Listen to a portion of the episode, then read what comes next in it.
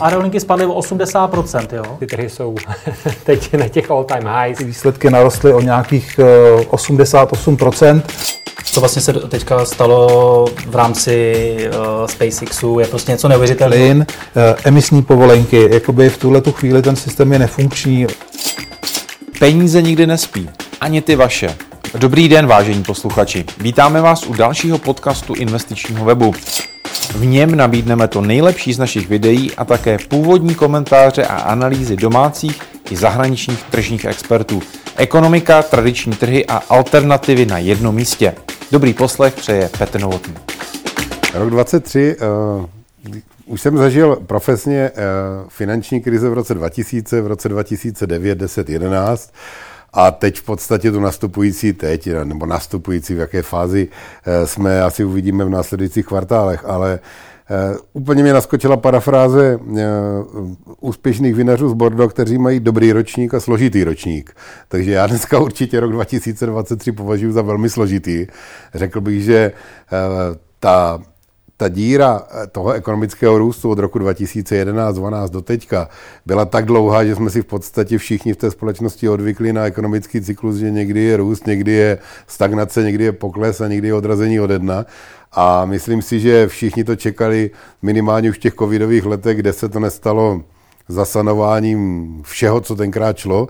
A, a paradoxně třeba v tom biznisu nemovitostním to mělo ten, ten nejhorší pík, který měl, to mohlo mít, protože to ublížilo všemu, protože vzrostly ne, ceny nemovitostí, které nikdy zrůst neměly, ty sekundární, ty, ty second-handové, developeři cokoliv namalovali, postavili a řekli si za to, co, cokoliv chtěli, tak vždycky to prodali. A, to, a o to to bylo horší, že kdyby ten ekonomický Eh, růst jako kulminoval standardně tak, jak má a přišlo nějaké ochlazení, tak by to bylo v pohodě. Ale ty covidové roky byly, ten pík byl ještě jako o to víc vyskočený nahoru. No a pak jsme to všichni sklidili samozřejmě eh, vyhrocenou inflací, regulací České národní banky. Takže velmi složitý rok, velmi krizový rok pro biznis, pro investory, pro jakýkoliv obor, protože tak jako posledních deset let eh, to vypadalo, že na co jste sáhl, to vám šlo a všichni byli úspěšní, tak vygenerovat zisk a vygenerovat dobrý biznis naopak v tom roce 2023 i v takových oborech, jako je development, kde ta přidaná hodnota je jasně dána, nespekulujete na cenu budoucí, ale oceňujete v těch projektech to, co jste de facto pro, prostavil, do toho válka na Ukrajině, odliv ukrajinských dělníků, do toho vyhrocený skok ceny energie, jako mám pokračovat, těch, jako těch, těch, těch, těch momentů bylo strašně moc, těch složitých, krizových. No a co ten nový rok? Koukáte nebo vlížíte do něj s nějakým příslibem, že ty věci se nějakým způsobem narovnají? Mluvil jste o inflaci, v zásadě i stále hodně vysoké úrokové sazby, plus teda i pokles poptávky obecně po nemovitostech. Já musím zůstat ve svém oboru jako životním optimistou, takže věřím, že už jako se může blízkat na lepší časy. Na druhou stranu mnoho investorům i, i, i veřejnosti jsem vysvětloval minulý rok to, že když jsme měli 10 let inflaci nula a pak jsme měli jeden rok, jeden a půl roku jako vyhrocenou megainflaci a rozložíte ji do těch deseti let, tak, tak a zprůměrujete ji, což samozřejmě je, teoretické jako cvičení, tak ono v, tom, v té reálné době zase ta inflace i ten rok a půl nebyla tak krizová, když to rozložíte do toho času. Na druhou stranu asi se podařilo eh, kroky nejenom České národní banky, ale o, ostatními vlivy tu inflaci skrotit. Já předpokládám, že začne jako skokově, tak jak narostla, tak začne skokově padat. Ty signály už vidíme, už byly vidět na podzim tohoto roku. Doufám teda, přestože jsem byl optimistou už na, před minulým zasedáním vlády a, a přehnaně brzkým optimistou, tak doufám, že když ne prostě v prosinci, tam tomu moc nevěřím, ale, ale doufám, že z jara už ta Česká národní banka tu, ten signál té snižované inflace bude reflektovat snižováním té sazby a díky tomu si myslím, že se ta ekonomika celá zase rozhýbe, protože když se podíváte de facto do nezaměstnanosti, do nekrachu firm a všeho ostatního, představme si, že jsme měli prostě šestkrát, osmkrát, desetkrát dražší peníze v ekonomice, ve firmách, u lidí. A jako, že by tady nastoupila krize, že by jsme jako viděli, že by ekonomicky kapkala krev po ulicích, to není. Takže já si myslím, že ten doběh, i když ta inflace poklesne a Česká národní banka bude peníze zlevňovat, tak si myslím, že ten doběh v některých sektorech ještě bude, že jako nebudeme mít vyhráno a přestože pořád opakuju, že jsem optimistou, tak bych jako nejásal. Byl bych opatrný, byl bych v tom konzervativněji eh, u investic a zejména u investic investic cizích peněz, kdy spravujeme mraky peněz cizích investorů, tak obezřetní musíme být. Eh, myslím si, že v tom sektoru, ve kterém my podnikáme, v tom developmentu, to není výrazně jiná, jiná situace, než byla v tom roce 2009-10. Když jsem si dohledával průměrnou sazbu hypoték z těch let, tak byla, možná nebyla 6%, ale 6% atakovala, takže zase to nebylo nic, co bychom jako nezažili v minulosti. Jestliže si přece klient bere generační, jednogenerační hypotéku, tak musí v tom ekonomickém cyklu počítat, že tam může být sazba 2%, ale může tam být sazba, když netrefí ten správný fix, tak tam může být sazba i krátkodobě 5%. Měl by s tím počítat, což ty lidé nepočítali, brali si investiční byty na sazbu, která jim vycházela v těch hladinách roku 2020, 2021, 2022, což samozřejmě může v tuto chvíli nést sebou nějaký problém ale banky nejsou realitní eh, agentury, oni vždycky budou chtít s klientem najít řešení. Určitě já bych byl nebyl tak velký jako pesimista v tom, že dojde jako k zabavování nemovitosti a že se rozhýbe nějaký realitní trh, který tímto nemyslím si to. Banka chce vždycky peníze a navíc, když posune ty splatnosti a ještě si za to něco vezme, tak je to přesně ten biznis, který chce dělat. A, a to já si myslím, že ty lidé uh, jako i, i ti, co jim spadl fix teď nebo minulý rok, tak přece stačí to zafixovat na rok, na dva, počkat si, až to zase vyklesá a pak si vzít tu pětiletou sazbu. Asi ne nikdy pod 2% už, to si nemyslím, že bylo zdravé a bylo v pořádku, ale taky ne za 6 dneska. Takže za nějaký ten medián. Takže vidím to na příští rok. Určitě si nemyslím, že bude ten rok tak blbý jako rok 2023. Myslím si, že trošku optimističtěji bych vyhlížel do, do budoucí. Kde vidíte sazby takhle v prosinci roku 2024? Já si myslím, že... Hypotéky. Hypotéky. Jako, jaký bude jejich vývoj? Já si ne, jak, jak jsem už naznačil, já si nemyslím, že spadnou po 2%. Já si myslím, že by měli kulminovat dlouhodobě mezi 2,5 a 3,5%. To si myslím, že může být ten zdravý střed, kde by, pokud bude inflace na inflačním cíli České národní banky 2%, tak někdy mezi jako mírně na ty 3% by ty sazby následující jednotky let asi měly být. Už a teda třeba v prosince 24 za rok od to toho, si, to si nemyslím. To si, ta, já, si myslím, že ten, já si myslím, že ta cena těch peněz a to snižování té, se, té, té reposazby jako může být z začátku ne kosmetické, ale jako nepůjde na nulu třeba příští rok. Já si myslím, že se ustálí opravdu někdy někde třeba na 3%, na 2%, jestli můžu predikovat takových predikcí, samozřejmě já sám čtu od odborníků a členů bankovní rady eh, mraky, ale já si myslím, že nás teď čeká jako období několika vyšších jednotek let, kdy ty peníze nebudou za nula, budou za nějakou opravdu hodnotu 2 až 3% díky tomu depozita budou za 1 až 2% a hypotéky můžou být mezi 2, 3, 3,5% krátkodobě ten příští rok. Pokud by se to povedlo do, příš, do konce příštího roku, byl by to za mě jako velký úspěch, protože ta odložená poptávka po těch bytech se nastartuje. My jako developer stavíme hodně na Moravě, v Brně, kde to prostředí známe, projekt, projekt v, Čechách, v Čechách máme taky ne jeden ne, ne malý, jako jeden projekt ve velkých, v několika etapách, ale víc jsme etablovaní v Brně, kde to prostředí a ta, ten nedostatek těch bytů je markantnější než v Praze, protože tady přece jenom ta developerská činnost se poslední roky díky velkým developerům jako hodně od, jako odháčkovala, hodně jako probíhá. Těch bytů se tady dokončuje výrazně víc a dokončuje a jakoby uspokuje se ta poptávka daleko větší v tom Brně a mimo pražských trzích, protože Eh, není to jenom o Brně, si myslím, že ta situace je trošku složitější, ale pokud by ta, ty hypotéky fakt padly třeba ke 3, 3,5% ten příští rok, hodně věcí to nastartuje a vrátí se to do stavu, kdy měli by stavět developeři, kteří staví desítky let a mají s tím zkušenosti, protože tou situací, kterou jsem popisoval to před covidovou, tak se stal developer každý, kdo měl pocit, že to je jako easy obor a cokoliv postavím, ten, ta situace mu k tomu jako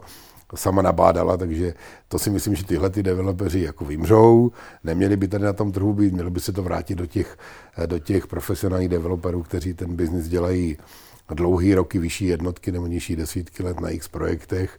A kdy konečně se nastartuje celá kvalita života tím, protože jako přece, když se rozhodnete se nastěhovat do nového a nezaměstnanost neporostla, klasi, platy ne, nepoklesaly, navíc díky nezvýšováním platů ve státním sektoru tady bouří lidi a chodí, chodí proti konsolidačním balíčkům v podstatě protestovat, tak to jsou všechno signály, které by to měly vrátit zpátky, vytvoří se znovu zpátky poptávka po bytech a celý ten segment se dostane do stavu, kdy prodáte prostě 30% před zahájením projektu, pak prodáte prodáte část, velkou část toho projektu v průběhu výstavby s tím, ale že postupně budete meziročně třeba mírně zdražovat, tak jak, a budete reagovat, reagovat na to, co se na tom trhu bude dít s cenou práce a stavebních materiálů. A pak, pokud se budete dlouhodobě chovat jako zodpovědně, tak jak developer máte, tak část těch bytů si i do nájmu necháte, protože z ničeho nic se teď začalo řešit téma nájemního bydlení ještě před třema třema lety na každého člověka, kdo měl 30 plus a nebydl ve svém, tak se na něho trh dívala společnost na to, že je jako postižený, že je nějaký jako exot nebo, nebo nenormální. To není absolutně pravda. Nikde to je to běžná praxe na západě. Přesně tak, když se podíváme, jaká je situace Německu na západě, třeba. tak by to tak mělo být. A proto i ty developeři si některé byty cíleně budou nechávat jako na second handy, budou ji pronajímat a do toho trhu je pustí buď nikdy, anebo později, protože v každém projektu máte několik bytů v horních patrech, na východ a na západ atraktivních, ale musíte mít byty i dole, musíte mít i jednopokojové byty, nemůžete mít všechno 2 plus KK nebo 3 plus KK, takže to, to já považuji za takový, jako řekněme, že vyvážený už jakoby normální standardní stav. A do toho, když se dostaneme do konce roku 2024, do tohoto stavu, do toho naběhnutí, do toho, tak budu maximálně spokojený. Já se ještě přece ohlednu za rokem 2023. Co se tam dělo na těch investičních instrumentech, které vlastně kopírují nějakým způsobem ten nemovitostní i developerský trh, o kterém mluvíte? V zásadě uh, sázky investorů na nemovitostní fondy, jak ty retailové, tak fondy kvalifikovaných investorů, plus samozřejmě expozice přes dluh, takže hodně investorů prostě si kupovalo dluhopisy, které byly navázány na development, uh, obecně realitní trh. Co se tam odehrálo, co vlastně s čím se setkali investoři, jak dopadli? No, opět anomální rok, protože v první fázi se uh, zdražily bankovní peníze a jakýkoliv, jakýkoliv developer nebo zakladatel fondu nebo investiční skupina, která pákuje klientské peníze s bankovníma, tak první facku dostala za zdražením bankovních peněz. Ne všichni dokázali svičnout svoje úvěry a financování do eura a na české koruně obrovsky vyletěly sazby. To znamená v tom developmentu ze 3, 3,5, 4 na 9, což je jako šílený. To jako v té, pokud v té době budete mít ještě cenu energii vyhrocenou, cenu stavebního materiálu a odliv pracovní síly na Ukrajinu, tak se to chytal vlastně ze všech stran, ze kterých jste mohl.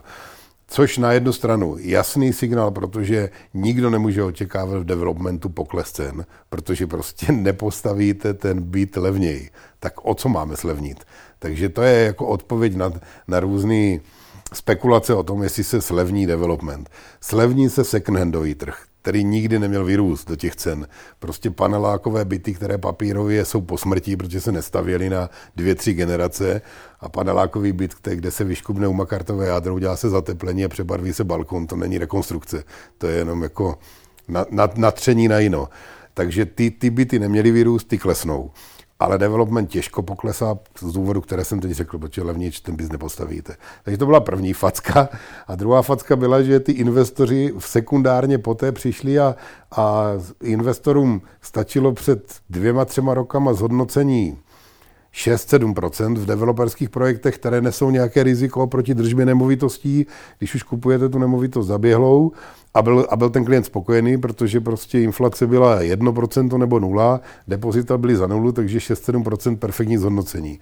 To těm investorům přestalo v době, kdy depozita banky zhodnocovaly přes 6% stačit, takže druhý tlak přišel ještě od těch a s inflací 18. Ano, a z inflací 18 přišel, přišel ten, ten tlak ještě od těch spoluinvestorů nebo těch, eh, té skupiny lidí, která nám umožňuje de facto ty projekty realizovat a proto se ty marže, které v tom developmentu byly prostě v desítkách procent, nižších desítkách procent, poklesly prostě na historické v uvozovkách jako hygienické minimum, ale ve chvíli, kdy jste byl v situaci jako developer, že jste projekt měl rozestavený, tak jste nemohl ten projekt pozastavit a spekulovat na to, že si počkáte, protože jste ho měl z části vyprodaný. tak stejně bylo ale důležitý ten životní cyklus toho projektu, kdy ho budete dokončovat. Kdybyste ho dokončoval minulý rok a byl pod tlakem prodeje těch bytů, tak byste byl v nezávidění hodné situaci a pod velkým tlakem. Pokud budete ty projekty dokončovat příští rok, tak pravděpodobně už, ten, eh, už ten, ta situace bude komfortnější. Pokud je budete dokončovat v roce 2025, tak ne, ne že máme vyhráno, nebo ne, ne, že by měl ten developer vyhráno, ale bude ve výrazně větším komfortu než rok a půl předtím. A pak je ještě otázka, jestli stavíte single projekty relativně malé na různých místech, které jsou jedny určené víc pro mladé rodiny, jedny pro seniory, protože ty byty tomu odpovídají, to, to okolí tomu odpovídá, anebo máte projekt, nechci být konkrétní, abych se nedotkl žádného projektu a žádného developera, ale máte jeden projekt na jedné ulici, kde každý kvartal dokončujete 100-150 bytů, které potřebujete, aby ten trh střebal. A to v, tomto, v této složité době, kdy jsou zamrzlé hypotéky, je velmi, velmi složité. Navíc eh, Praha je třeba víc trh, který jede nechci říct na dluh, ale tady jsou zvyklí lidi, jsou tady mladí lidé, kteří si berou bydlení, jsou zvyklí si brát hypotéku. My na Moravě vidíme, že eh, když už eh, jde dneska někdo do investičního rozhodnutí proto, protože si ten byt potřebuje koupit, protože ta rodina je v takovém stádiu, navíc si vyhlídl byt v projektu, který není jako druhý byt v devátém patře směrem na západ, prostě není v tom projektu jiný. Takže když si jako budu čekat, než vyklesá jeho cena, tak ten byt koupí někdo jiný a já ten byt už nikdy mít nebudu. Takže je tam spousta jiných faktorů. Navíc uh, umí rodina pomoct, generace předtím umí, umí pomoct těm, těm mladým lidem Eh, a, a víc jsou provázáni třeba na té Moravě ty, ty generace k tomu, když jsme to viděli, že ty prodeje se nám nepozastavily, ale bylo tam víc prodejů za hotové. Že ty klienti přišli a v podstatě nepo, nepočítali vůbec hypotéku a řekli, ale nám, jako pokud bude hypotéka, Dál babička. bude babička, budou rodiče, pomůžou nám, Hezky. takže jo, tam, tam furt jakoby to uvažování ještě a ta demografie je trošku jiná. Takže takže to byla situace velmi složitá právě protože jsme byli mezi mlínskými kamenama od bank, dodavatelů materiálu, dodavatelů no práce. No a co se teda stalo potom v rámci těch fondů, protože teď už se dá říct, kolik eh, jako zá vydělali a jaký tam byl příliv odliv peněz do těchto těch jako vehiklů investičních? Museli, museli jsme samozřejmě zvednout uh, to zhodnocení, pokud se budete bavit o SIKAVech, kde je nějaký v podstatě, řekněme, že garantovaný zhodnocení na těch prioritních akcích, které kryjete tím vlastním majetkem, tak tam jsme museli v několika, v, v několika typech akcí jsme museli jako výrazně přisypat. A pak jsme si vyzkoušeli to, že když jste oslovil hodně velké investory, 10-20 milionů plus, a tím jste skokově navýšil to zhodnocení třeba o 2%, tak vám de facto ten business plán oni naplnili, protože když klientům od milionu přidáte 1%, tak to má nějaký dopad a nějaký efekt a ohlas od těch klientů.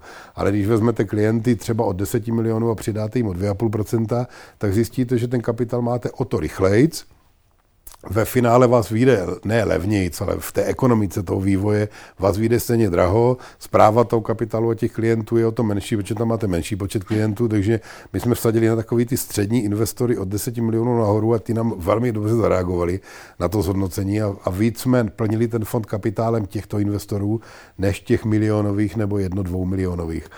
Ukazuje se za poslední roky, že ta hranice kvalifikovaného investora za milion je stanovena na na takovou výši, že milion dneska není ten milion, co byl třeba před 20 lety.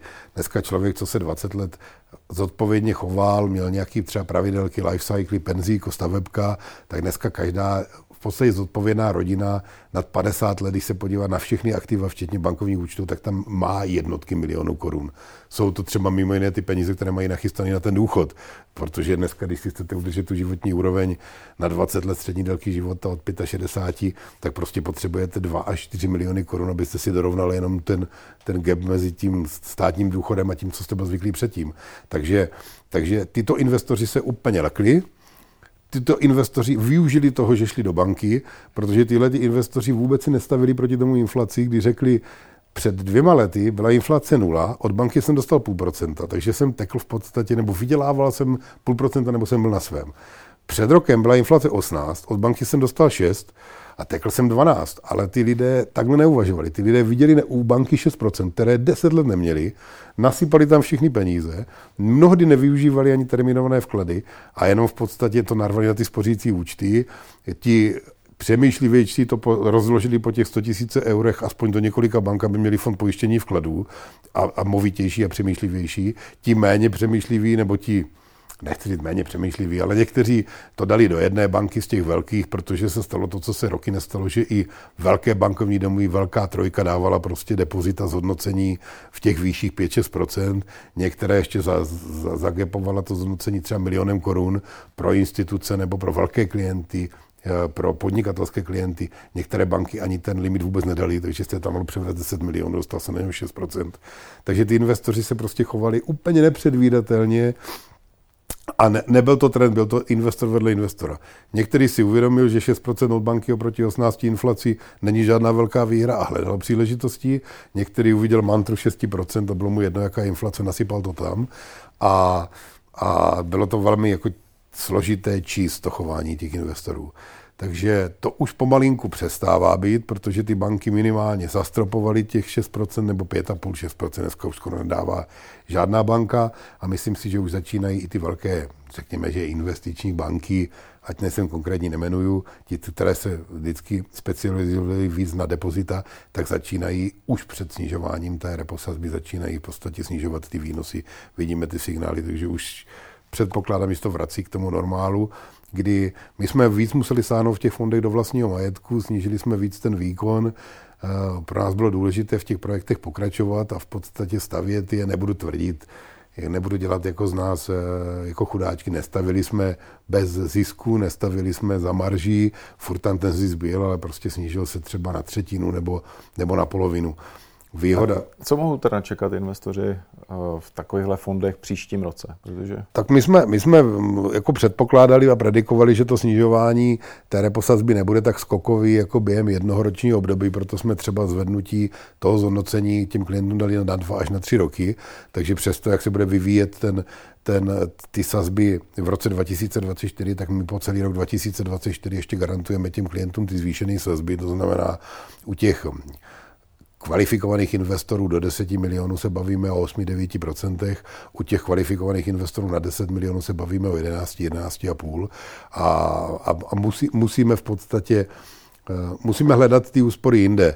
My třeba v naší skupině jsme eh, navršili ty marže celým tím řetězcem na dodavatel, generálního dodavatele, který už je ze skupiny, na synergii o další oblasti, kdy potom tu marži řetězíte, sčítáte a, a dopočítáte ji v podstatě do té původní výše. A jenom tím, že jsme museli makat na tom, že jsme celý ten eh, potravní řetězec stavby eh, v podstatě celý uzavřeli a nebyli jsme jenom v pozici čistého developera, ale založili jsme si svoji stavební firmu, za, za, skoupili jsme mezi tím a spojili jsme se s firmama, které dodávají materiál, a, a, takže jako věnovali jsme ten čas toho období, kdy jsme nepohli se sazbama tomu, že jsme v podstatě životní cyklus výstavby nařetězili a na tu marži jsme si sáhli. A to zůstává dál, myslím si, že to bude ten biznis jistější a, a stabilnější i na příští roky, protože když jsme vybudovali stavební firmu, tak ji přece teď neprodáme, když se podmínky zjednoduší, takže to nám, to nám jedně v následujících letech pomůže. Jaké novinky chystáte v roce 2024, především pro investory? Tak my bychom, chtěli, my bychom chtěli z toho čistého rezidenčního developmentu pokročit do holiday eh, eh, developmentu, protože chceme diverzifikovat tu činnost nejenom o výstavbu bytů, ale chceme tam mít i výstavbu apart hotelů a apartmánů jako takových. Začali jsme s Českýma horama a budeme proti tomu stavět a využijeme změny Eh, prostředí minimálně v jižní eh, Evropě týkající se Chorvatska a těch, těch zemí přilehlých, to znamená vstup do eurozóny, vstup do Schengenu a tak dále. Takže tam, tam určitě proti těm holiday, holiday apartmánům zimním, horským budeme stavět letní v Chorvatsku. To si myslím, že bude pěkná, dobrá diverzifikace pro ty investory v tom fondu. Dotáhli jsme celý proces, kdy investor, pokud si zainvestuje u nás peníze s vidinou toho, že si chce kupovat projekt, my mu dneska dokážeme ty peníze držet a zhodnocovat v té záloze na ten projekt a spárovat to potom tu jeho investici přímo s tím projektem, který si zarezervuje a svičnout ty peníze, aniž by musel někde vytahovat a měli je třeba pod výstupníma poplatkama. No a pro ty úplně retailové zákazníky, protože těch je pořád jako většina, na kusy a ve finále možná i na obě majetku, tak protože jsme řekli, že se dlouhodobě tomu developmentu chceme věnovat, tak nás dřív nebo později eh, ne dožene, ale eh, dřív nebo později přijde situace, kdy nebudeme chtít a když nebudeme nuceni všechny ty projekty a ty byty prodat do trhu v době dokončení a víme, že si některé budeme cíleně nechávat, takže jsme založili v těchto dnech retailový fond nájemního bydlení, protože to téma prostě vedle vlastnictví bude stejně diskutované a skloňované téma jako všude v těch západních státech, takže to bude novinka pro investory, kteří neznají naši skupinu, budou tak si s minimální investicí. S minimální investicí v podstatě od 100 korun. A takže to si myslím, že bude zásadní novinka. Pak jsme pro investory udělali mix našich fondů, protože máme několik developerských fondů a projektových fondů, do toho energetický fond, tak jsme udělali pod investičním společností, která nám ty fondy spravuje, jsme udělali mix, kdy ty lidé nemusí ten milion dávat do jednoho fondu, ale můžou to rozložit do několika našich fondů. Takže jako věnovali jsme se tomu řekněme, že obchodně zmrzlému prostředí, tak aby jsme, aby jsme pro ty klienty a pro ty investory připravili spoustu novinek, které bychom v čase stejně udělat museli. Tak jsme je udělali teď a o to máme odpracováno a o to můžeme teď začít obchodovat.